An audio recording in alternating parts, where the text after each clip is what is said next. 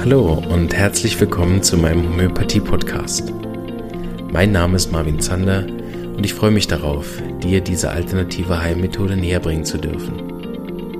Ich werde dir die Hintergründe und Grundlagen leicht verständlich erklären, von meinen Erfahrungen und Erkenntnissen berichten und dir ermöglichen, alle Bereiche dieser ganzheitlich wirkenden Therapie kennenzulernen. Ich freue mich, dass du dabei bist und wünsche dir viele Erkenntnisse bei der heutigen Episode.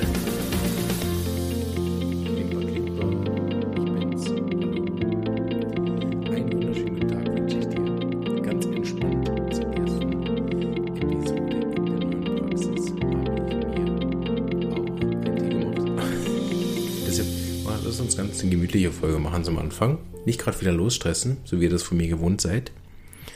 Ihr hört, es gibt ein bisschen einen anderen Sound. Das ist, weil äh, der neue Raum noch nicht so ganz fertig ist, wie ich mir das gewünscht habe. Wir haben noch relativ viel Hall, Hall, Hall, Hall, Hall. Aber schon etwas weniger Hintergrundgeräusche hoffentlich. Mal gucken, ob das klappt. Und auch der Video funktioniert noch nicht, deshalb könnt ihr mich auch noch nicht sehen. Aber wir arbeiten dran. Und dann äh, äh, wird das schon. Ich hoffe, die, die sonstige Qualität mit dem Mikrofon ist gleich geblieben. Ich habe nämlich ein neues Mikrofon, was ich jetzt äh, mehrfach getestet habe und persönlich für gut befunden habe. Ähm, aber in dem anderen Raum klingt es natürlich auch nochmal sowieso anders. Deswegen, ja, gut. Deshalb denke ich ja, wenn die Qualität auch nicht gut ist, kann ich auch dabei Tee trinken. so, so ist es noch viel professioneller als sonst. Hm. So, ich hoffe, euch geht's allen gut. Wir haben uns ja lange nicht gehört. Ich hatte eine, wie soll man es nennen, Kreativpause? Nein. Ich habe mich ja selbstständig gemacht im Juli und jetzt ist September. Ähm, zwischendurch gab es ja noch einige Folgen, die ich voraus aufgenommen hatte und dann sind mehrere Interviews auch ausgefallen und da habe ich gedacht, gut, äh, wenn mir drei Interviewgäste absagen wegen persönlicher Zeitmangel und der Raum auch immer noch nicht fertig ist, und ich glücklicherweise in der Selbstständigkeit so viel zu tun habe, dass ich gar nicht weiß, wohin mit all den Patienten. Ähm, ja, war der Podcast so ein bisschen zweitrangig. Aber ich habe die Pause natürlich genutzt und habe ein paar neue Ideen. Ich hatte auch ein wunderschönes Treffen mit unseren großartigen Sponsoren von der Omida die ähm, wirklich einen ganzen Tag investiert haben, auch nochmal zu brainstormen über den Podcast, was können wir noch machen, was wäre gut, wie entwickeln wir den weiter, weil der ist jetzt schon über drei Jahre alt, ja, ist schon fast im Kindergarten und ähm, genau, da haben wir einiges besprochen und das fließt auch schon ein bisschen so ein. Ich habe ein paar größere Projekte vor, wie immer. Mal gucken, ob sich davon was umsetzen lässt.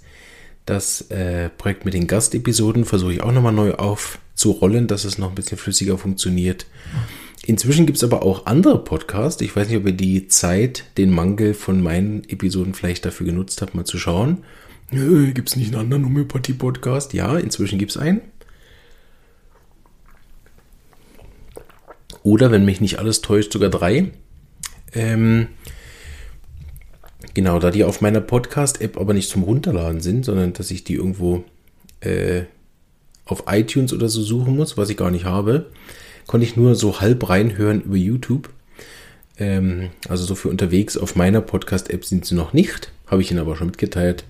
So hoffentlich kommen sie bald. Dort. Obwohl in letzter Zeit meine E-Mails recht ignoriert werden. ah, ich sollte vielleicht nochmal gucken mit, der, mit dem Ad-Handle das nicht überall im Spam-Ordner landet. Marvin Zander, uh, das ist Spam. Gut, ja, ich hatte ein paar großartige Interviews vorbereitet, die ich sehr gerne gemacht hätte. Vielleicht kriegt ihr auch nochmal hin, deshalb verrate ich nichts. Ähm, genau.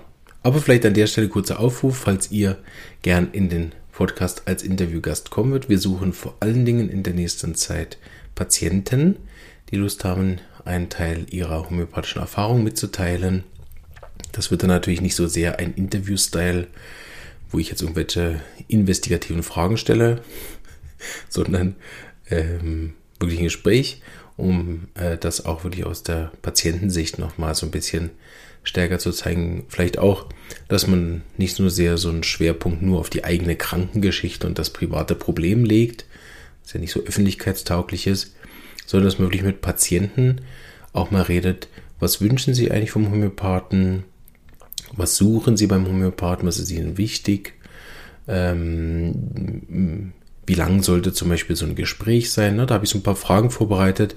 Also wenn auch die Patienten, die jetzt zuhören, keine Lust haben, über ihre Krankengeschichte zu erzählen, aber Lust haben, so ein paar Fragen, ne? wie sollte so eine Praxis eingerichtet sein? Wie wichtig ist ihnen der, die Erreichbarkeit? Braucht es Parkplätze oder kann es auch draußen in der Walachei auf einem Bauernhof sein? So, ne? Das fände ich auch interessante Fragen.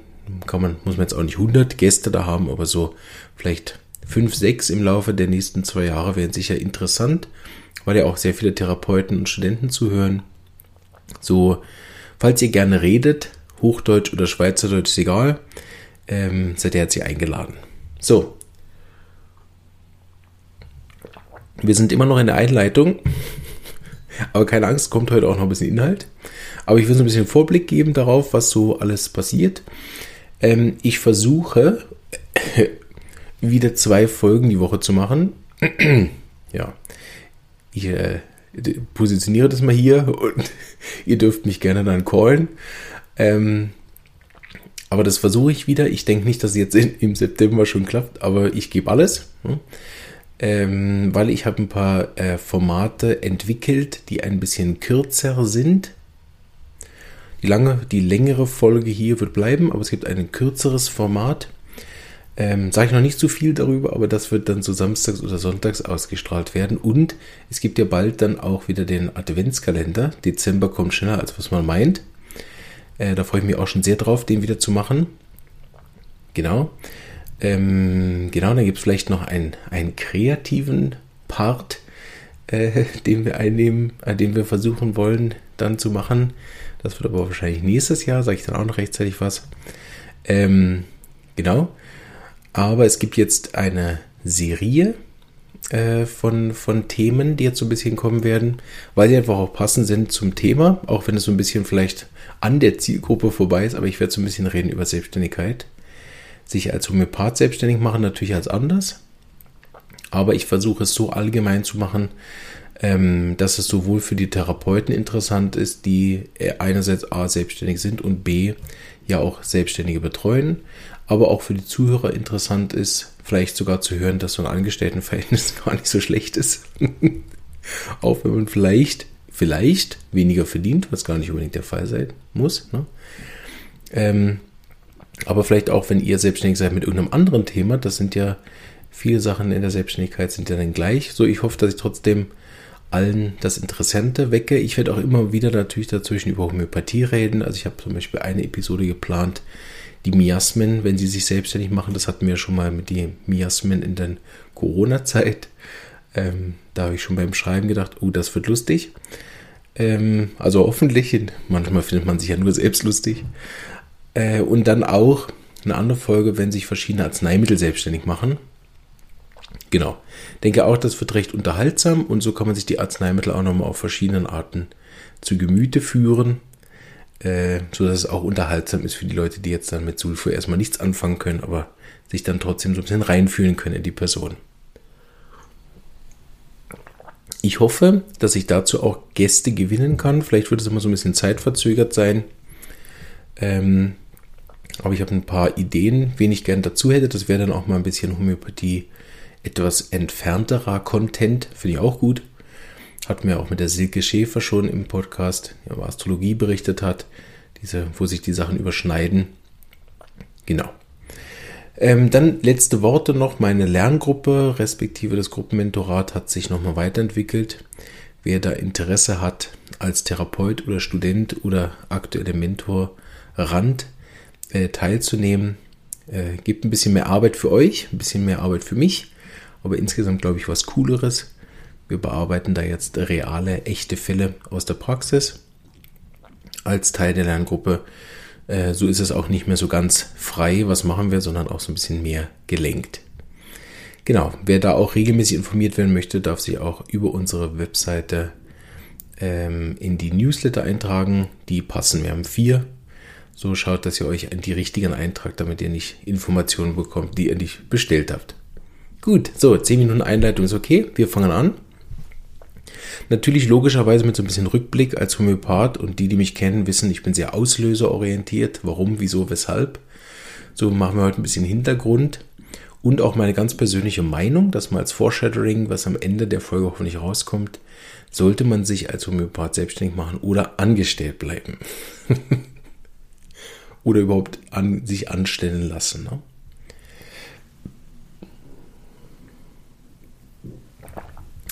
Darauf nochmal einen Schluck Tee. Und dann legen wir los. Also dafür nochmal eine kurze äh, Abriss, vielleicht für die, die auch neu im Podcast irgendwie sind und noch nicht alle Folgen von vorher gehört haben. Kurz Abriss. Ich habe im Sozialpraktikum mit der Homöopathie angefangen. Das war so eine Schulzeit. Dann habe ich eine Ausbildung gemacht, parallel zur Schulzeit. Dann einen kurzen Unterbruch im Zivildienst. Dann vier Jahre Ausbildung in Zug, höhere Fachschule. Dann circa, ja, was sind das?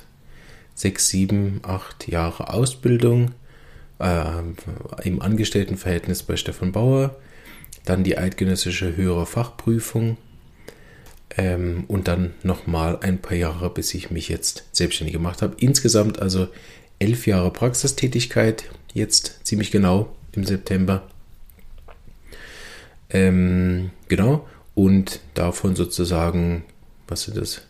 Wenn man alles zusammenrechnet, dann sind das äh, vier, sechs, sechs Jahre Ausbildung in, an zwei verschiedenen Schulen und dann elf Jahre Ausbildung als Angestellter. Und irgendwann ist auch die längste Ausbildung mal vorbei. Das ist gut. So ähm, habe ich mich jetzt selbstständig gemacht. Das ist nochmal wichtig, vielleicht auch an der Stelle zu erwähnen. Nicht aus irgendwelchen negativen Gründen, sondern rein aus positiven Gründen. Dass ich gemerkt habe, jetzt würde ich gern in meinem Leben noch eine neue Herausforderungen haben, auch mit der Homöopathie. Und das ist keine Kritik an dem alten Arbeitsplatz, sondern einfach eine Feststellung, dass bestimmte Dinge natürlich, selbstverständlich, ganz normal ich nicht so machen würde. Ne? Also bestimmte Dinge einfach zu ändern und dann auch nach all den Jahren ähm, sich die Freiheit zu nehmen, äh, dass Dinge dann in, in seinem Modus laufen, sei das, dass ich umgestellt habe auf digitale Krankenakte und nicht mehr analog das Aufschreiben mit der Hand, seien das auch digitale äh, Agenda und Kalender ne, und so weiter. Damit dann vereinfachte Rechnungsstellung und was nicht, was alles da dran hängt. Also es ist nicht nur der Teil, aber natürlich auch ähm, äh, von dem Inhalt her ist es natürlich so, wenn man angestellt ist in der Praxis, dann kann man auch nicht unbedingt inhaltlich machen, was man will. Das ist auch in Ordnung so. Das würde ich wahrscheinlich in meinen Praxis je nachdem auch nicht erlauben für Angestellte, dass sie dann irgendwas machen. Ne? Ähm, aber je nachdem sind die Grenzen dann ja äh, vielleicht auch äh, zu eng, ne? obwohl das auch keine Bewertung sein soll. Das ist ja hochgradig individuell und damit weder richtig noch falsch. Ne? Und auch das war nachher der persönliche Anlass für mich zu merken, jetzt gibt es auch ähm, hätte ich gern mehr Freiheit. Ob es dann gut rauskommt, werden wir sehen, ist aber nicht die Idee. Ne? Das ist vielleicht, füge ich das mal kurz an der Stelle ein, der Hauptgrund eigentlich, mich selbstständig zu machen, ist nämlich weder der eine noch der andere, den ich erwähnt habe, sondern der Hauptgrund war, ich hätte gern mehr Zeit gehabt mit meinen Kindern. So ist der Hauptgrund der Selbstständigkeit tatsächlich die flexiblen Arbeitszeiten und natürlich auch die flexiblen Arbeitszeiten innerhalb eines Tages und innerhalb einer Woche. Also ich auch heute einfach sagen kann, jetzt nehme ich auf in der Arbeitszeit und muss das nicht abends irgendwann um 22 Uhr machen. Genau. Also das ist einer von vielen Gründen, aber mit der Hauptgrund.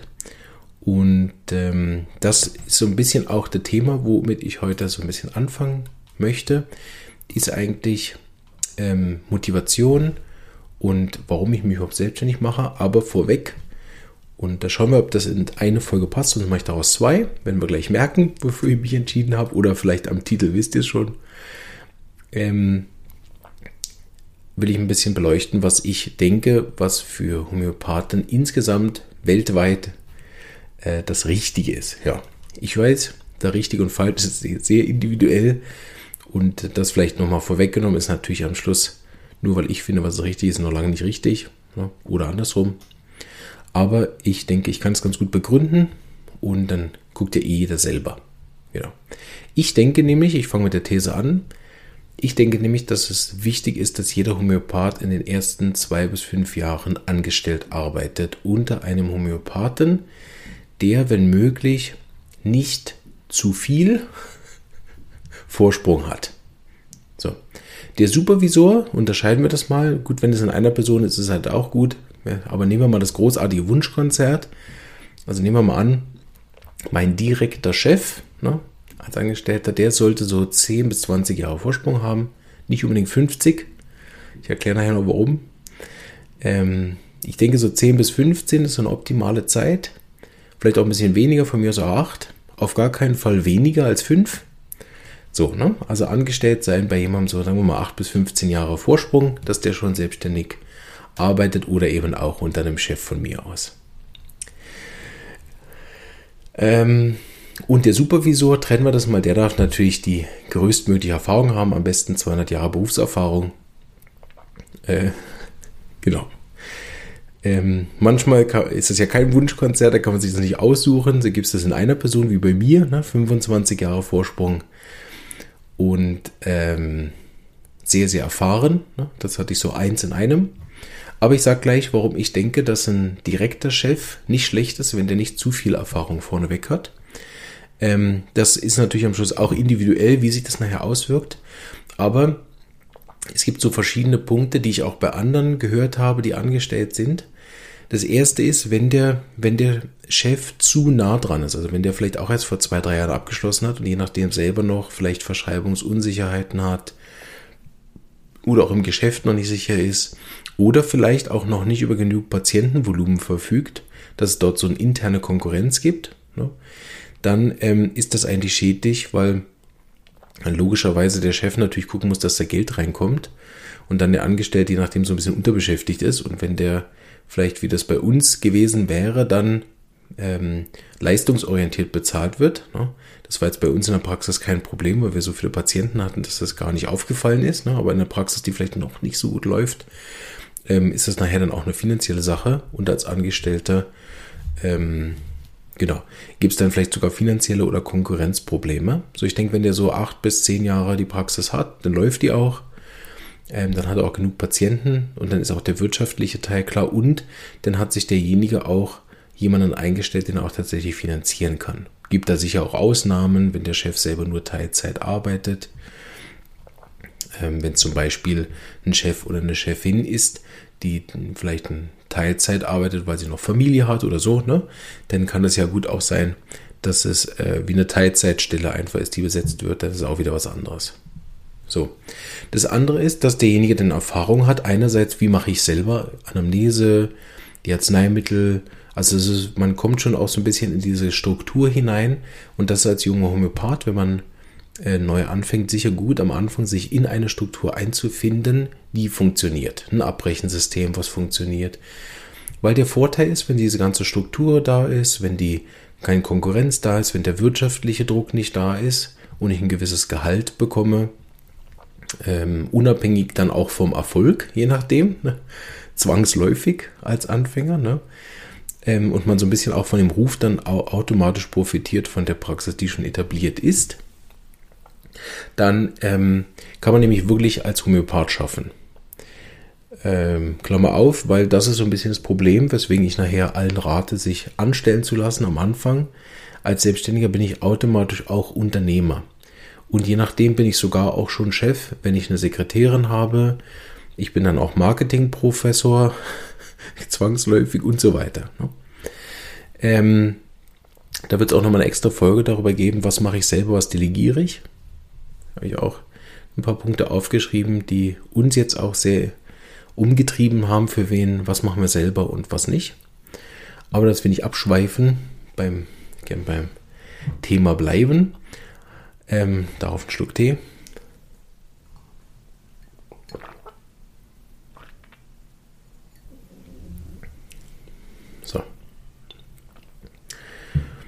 Genau. Man hat dann nämlich wirklich die Chance, so ein bisschen diese Struktur nicht machen zu müssen und kann sich komplett auf die Homöopathie konzentrieren.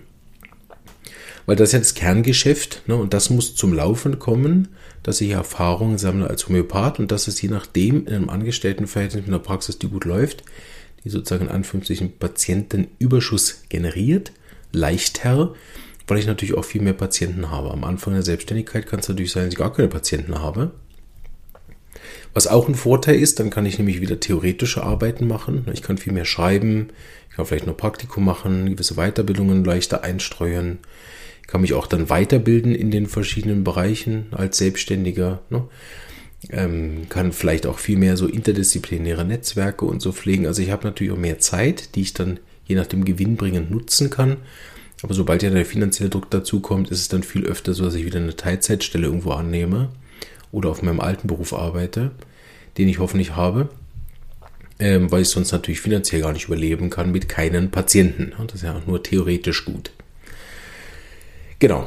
So kann ich mich voll auf die Homöopathie äh, konzentrieren. Natürlich mit dem Vorteil eben im günstigsten Fall von zwei Leuten, die mir helfen. Also einen Chef, der mich natürlich inhaltlich auch leiten kann.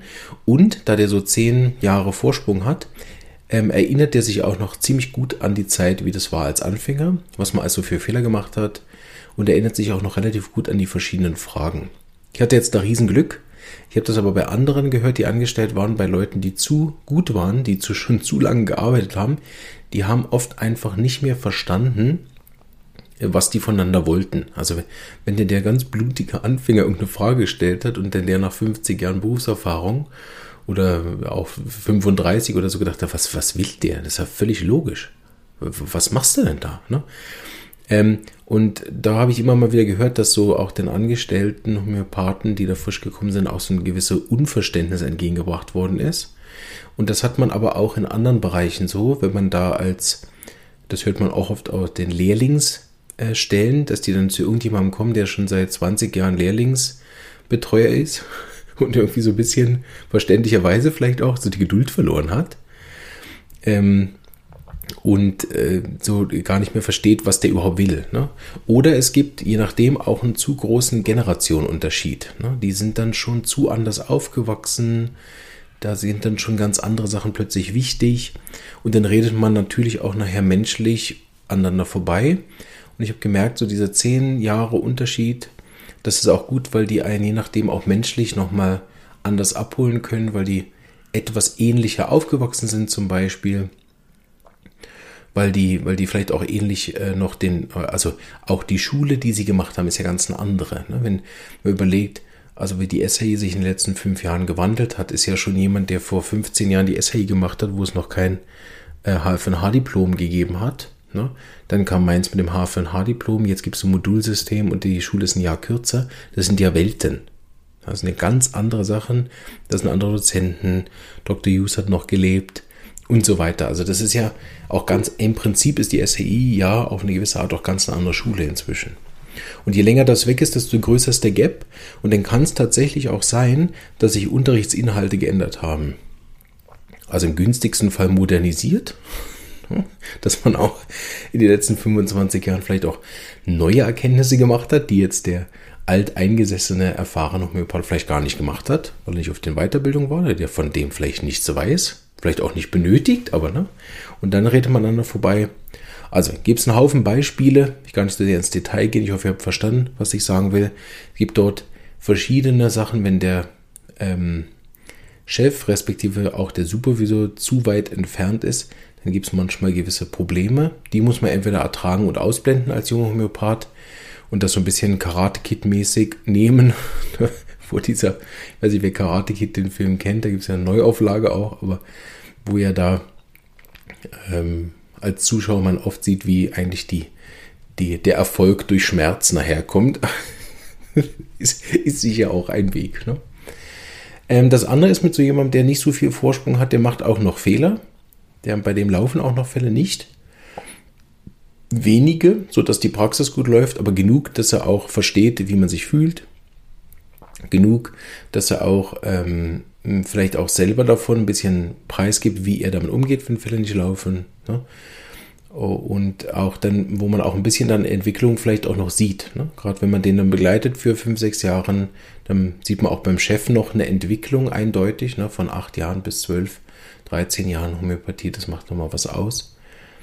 Genau, und da kann man auch dann so ein bisschen mitwachsen. So. Ne?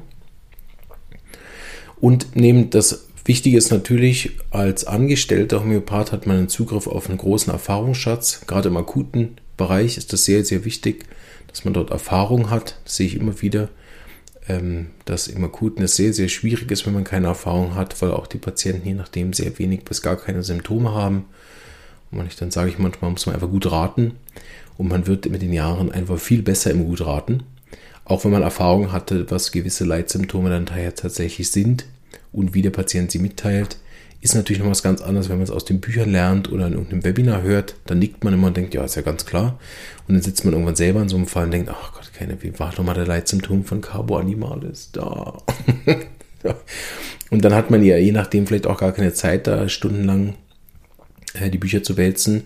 Oder dann seinen Supervisor als Selbstständiger, den man alle drei Wochen sieht oder so. Das bringt ja nichts. Ne? So äh, auch dort, wenn man nicht angestellt ist, finde ich, braucht das als Homöopath dringend eine Supervisionsmöglichkeit, die schnell erreichbar ist, am besten innerhalb von 24 Stunden. Sonst kann man eigentlich als neuer Homöopath Akutfälle gar nicht äh, adäquat behandeln.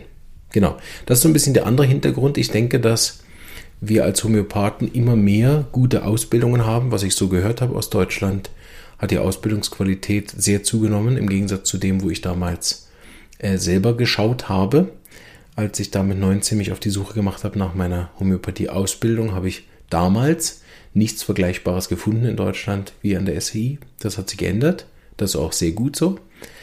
Ähm, also ich denke, das Ausbildungsniveau ist extrem gestiegen insgesamt. Ähm, und natürlich damit auch die erfolgreichen Praxen sind gestiegen.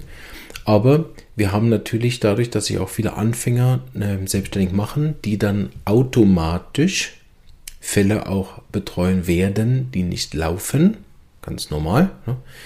haben wir natürlich dadurch auch, dass wir, sag ich mal, einen gewissen Prozentsatz an Homöopathen ähm, wie so ausbilden müssen anhand von Patienten, denen es nicht läuft. So, also die, die generieren, ich weiß nicht, soll man dem Schwund sagen, ne? die generieren einfach eine Anzahl an Patienten, die dann mit der Homöopathie völlig zu Recht unzufrieden sind, weil es ihnen nicht geholfen hat. Das gibt es natürlich bei gut laufenden Praxen genauso und nicht immer liegt es am neuen Homöopath. Gell? Die nehmen wir mal raus, die Fälle. Aber er wird ja zwangsläufig einige Arzneimittel vielleicht auch noch gar nicht kennen, noch keine Verschreibungssicherheit haben und je nachdem kann auch nicht jeder Fall der Supervisor lösen, weil der Supervisor natürlich auch nur mit den Symptomen arbeitet, die der Homöopath gebracht hat. Also allein die Anamnese-Technik und Fragetechnik kann ja noch gar nicht so perfektioniert sein wie bei einem Erfahrenen. Genau, also zwangsläufig wird es dort Fälle geben, die mäßig oder sogar gar nicht laufen. Das ist auch in Ordnung. Aber bei dem schweren Stand, den Homöopathie hat, ist das natürlich schlecht. Ne? Es gibt so eine Regel im Marketing, ein, ein äh, schlechter Patient vergrault, glaube ich, zehn Patienten, während, ein, während nur zehn gute einen neuen bringen. Irgendwie so, ne? Wer es besser weiß, kannst du mir in den Kommentaren schreiben. Irgendwie so war das. Na, das heißt, die laufen ja dann nachher im, also im, im besten Fall sagen die, der Homöopath hat es nicht hinbekommen. So. Gehe ich zu einem anderen, der schon erfahrener ist. So, das wäre so der beste Fall, sag ich mal, für die gesamte Homöopathie. Natürlich kein guter Fall für den äh, Therapeuten. Vielleicht hat noch der eine oder andere Verständnis, ja, der hat halt erst angefangen, aber auch als Patient, wenn ich Leidensdruck habe, dann ja, ist es zwar verständlich, aber trotzdem will ich jetzt ja Hilfe und keine Ausreden, in Anführungsstrichen. Hm? Hatte das mal im ersten Monat, erinnere ich noch, dass ich gesagt habe, ja, sorry, also bei Ihrem Fall habe ich mein Bestes gegeben, wir müssen jetzt mit Herr Bauer zusammenschauen und die Patientin darüber gar nicht amused war. Hm? Sie wollte jetzt Hilfe und nicht irgendwann. Ähm, da völlig zu Recht, ne? weil sie hat ja jetzt Probleme. Ähm, so Dort haben wir natürlich aber im schlechtesten Fall, dass der in das Horn von Dr. Lübers und äh, Frau Grams stößt und oder Herr Klabauterbach, der dann rumposaunt, dass Homöopathie überhaupt nicht funktioniert. Ne? Und das je nachdem noch in ein viel größeres Rohr, dass er nicht nur zehn Leute erreicht, sondern ganz Twitter. Oder vielleicht noch seiner Geschichte, keine Ahnung, einen Spiegel verkauft oder was für äh, schlimme Szenarien man sich da vorstellen kann. Oder im Fokus erscheint wieder irgendein Fall von irgendjemandem, der dann als Anfänger gemeint hat, er könnte Krebs behandeln ne? oder was weiß ich. Ne? Das wird dann noch äh, medial aufgebauscht und das ist natürlich ein Riesenschaden für die Homöopathie.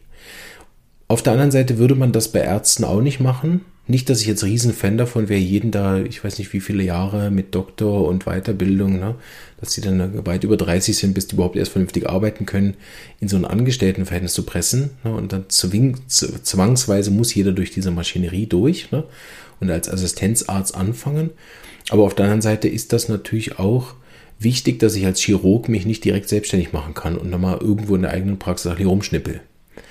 Und das ist so ein bisschen der Gap, in dem wir uns bewegen als Homöopathen, weil das wird natürlich jetzt gleich das Ende sein der Folge. Wir haben natürlich gar nicht die Infrastruktur. Also wenn jeder, der von Praxis, also der aus der Schule abschließt, irgendwo in der Praxis angestellt sein sollte, fehlt uns ja komplett die Infrastruktur dafür. Also wir, meines Wissens haben wir nicht genug äh, Praxen, die das Kapazität haben, dann zwei oder drei Studenten anzustellen. Vor allen Dingen, die dann je nachdem natürlich auch hergehen. Ne? Weil die nehmen ja dann auch Patienten wieder mit. Dadurch schwächt man auch die Hauptpraxis, je nachdem stark. Ne? Weil die Patienten ja auch dann nicht sagen, ja super, ich werde jetzt vom nächsten Assistenzarzt und vom nächsten Assistenzarzt und vom nächsten Assistenzarzt betreut. Da müsste man dann also so Verträge machen, dass die nicht in der Umgebung sich selbstständig machen dürfen und so weiter und so weiter. Also man erschwert ja, müsste dann sehr viel erschweren. So, es fehlt natürlich für meinen Traum, für die Homöopathie, dass es nachher so, sag ich mal, Ambulanzspitäler für die Homöopathie gäbe oder Ausbildungspraxen, die sich darauf irgendwie spezialisiert haben, die das dann zum Beispiel darüber kompensieren, dass sie Geld bekommen von, von den äh, Studenten, die sie ausgebildet haben oder irgendwelche Arten von Strukturen, die man dort schafft, dass diese Praxen überleben können und die Möglichkeit haben, natürlich auch weitere äh, angehende Studenten auszubilden. Das andere ist natürlich, dass wenn, wenn so ein Patient sagt, okay, ich gehe zu so einer Ausbildungspraxis, ähm, der wird ja dann immer alle zwei Jahre von einem neuen jemandem äh, betreut. Ne? Und das ist natürlich auch, dass man äh, als Patient ein bisschen die Geduld mitbringen muss, dann jedes Mal die Geschichte nochmal von Anfang zu erzählen, weil damit der richtig in den Fall einsteigen kann, ist, nützt es nichts, dass es irgendwo aufgeschrieben ist. Ne? Der muss dem Patient ja theoretisch alles nochmal fragen, damit er auch ein eigenes Gefühl dafür bekommt. So, ich denke, das ist in der Praxis nicht so richtig gut umsetzbar. Ähm, mein Plan. Ne? Und trotzdem ist meine Empfehlung, alle, die können, lasst euch anstellen, lasst euch in einen engen äh, maschige Be Betreuung ein, eine enge Supervision. Je, je jünger, desto mehr Hilfe. Ne? Am besten, wenn ihr könnt, im ersten Jahr möglichst jede Fälle besprechen. Auch die Fälle, wo ihr sicher seid, um einfach auch von den erfahrenen Leuten zu hören, was sie gemacht hätten, wie sie gefragt hätten. Dann spart ihr einfach euch einen Haufen Fehler. Ihr macht immer noch genug eigene, aber nicht alle, die die Generation davor auch schon gemacht haben. Vielleicht deswegen die letzten Minuten. Ähm, deshalb habe ich mich so ein bisschen auch begeistert für dieses System in der Schweiz, wo es jetzt neu ein Mentorat gibt. Also nach der Ausbildung ist man nicht vollwertiger Therapeut. Man kann diese eidgenössische Diplom nicht sofort machen, sondern man muss zwei bis fünf Jahre Berufspraxis machen unter Mentorat.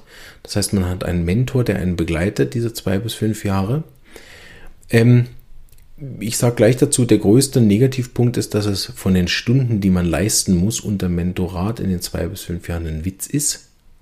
Also sind wirklich viel, viel zu wenige Stunden. Das ist überhaupt nicht das, was ich ähm, empfehlen würde. Also selbst das Doppelte, ne, 60 Stunden verteilt auf fünf Jahre, ist wirklich lächerlich.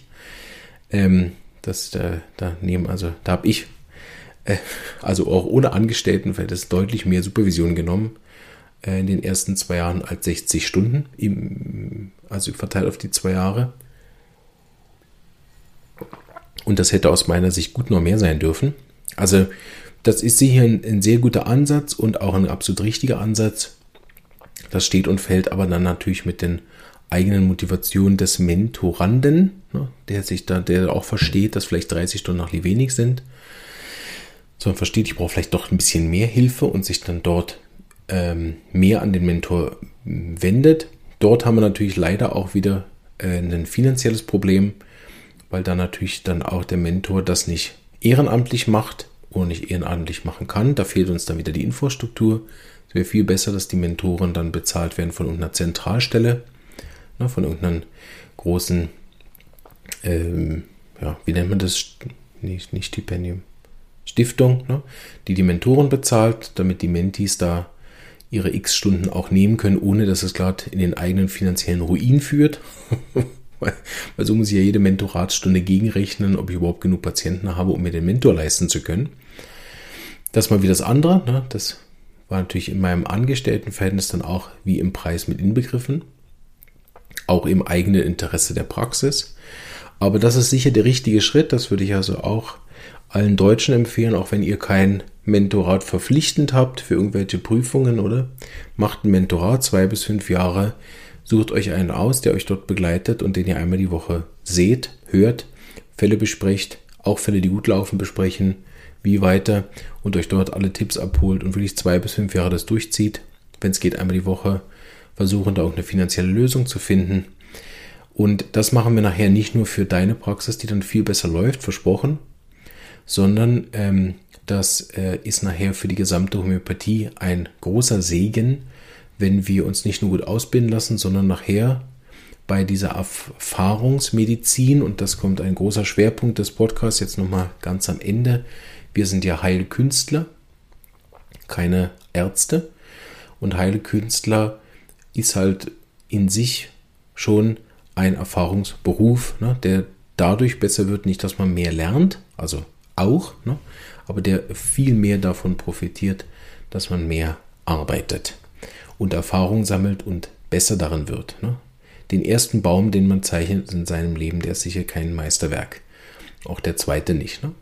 Aber der 400., 1000. oder 10.000. Baum ist dann schon ein echtes Kunstwerk. Und so, auch wenn das vielleicht immer ein bisschen abstrakt ist, sich vorzustellen, aber die Anamnesetechnik, das empathische Einführen auf den Patienten und so weiter, das sind alles Teile, die ähm, wirklich auch zum Bereich des Künstlers gehören und nachher eine, ein Lernfeld haben, wo man zwar am Anfang die, die Handwerksgrundlagen lernen kann, egal wie lange die Ausbildung geht, aber nie das eigene individuelle Umsetzen. Ne? Male ich nachher als Surrealist, als Impressionist, als Expressionist, als abstrakter Künstler, male ich realistisch, ne? male ich ähm, hochspirituell, male ich äh, rebellisch, ne? male ich blutig, ne? male ich Fantasy-lastig, Science-Fiction-mäßig. Ne? Was mache ich nachher? Hauptsächlich kommen nachher zum richtigen Ergebnis und dem Patient geht es besser, ist wirklich wurscht. Ne? Da gibt es kein besser oder schlechter. Ähm, aber die, den eigenen Weg auch zu finden, wie ich zum Ergebnis komme, das braucht eben auch das Ausprobieren. Und, das weiß ich auch immer wieder von Künstlern, wenn die dann Mühe haben mit, wie, wie male ich einen Fuß, ne? dass die dann natürlich auch nicht das selber alles allein das Rad neu erfinden, sondern dann auch YouTube-Videos anschauen, wie es geht. Ne? Und dann vielleicht auch mehrere, bis sie einen Weg gefunden haben, der ihnen hilft. Also auch deswegen meine Anfangsempfehlung, zwei bis drei Leute zu haben, die einen begleiten, ist noch besser als nur einer. Ähm, so kriegt man dann auch noch verschiedene Einflüsse. Ich hoffe, ihr habt die erste Auftakt zu äh, Selbstständigkeit hat euch gefallen. Ich hoffe, dass wir, indem wir noch viele Folgen gemeinsam hören werden, wenn ich dann die Zeit finde, es aufzunehmen, weil in die Word-Dokumente stapeln sich auf meinem Desktop hier.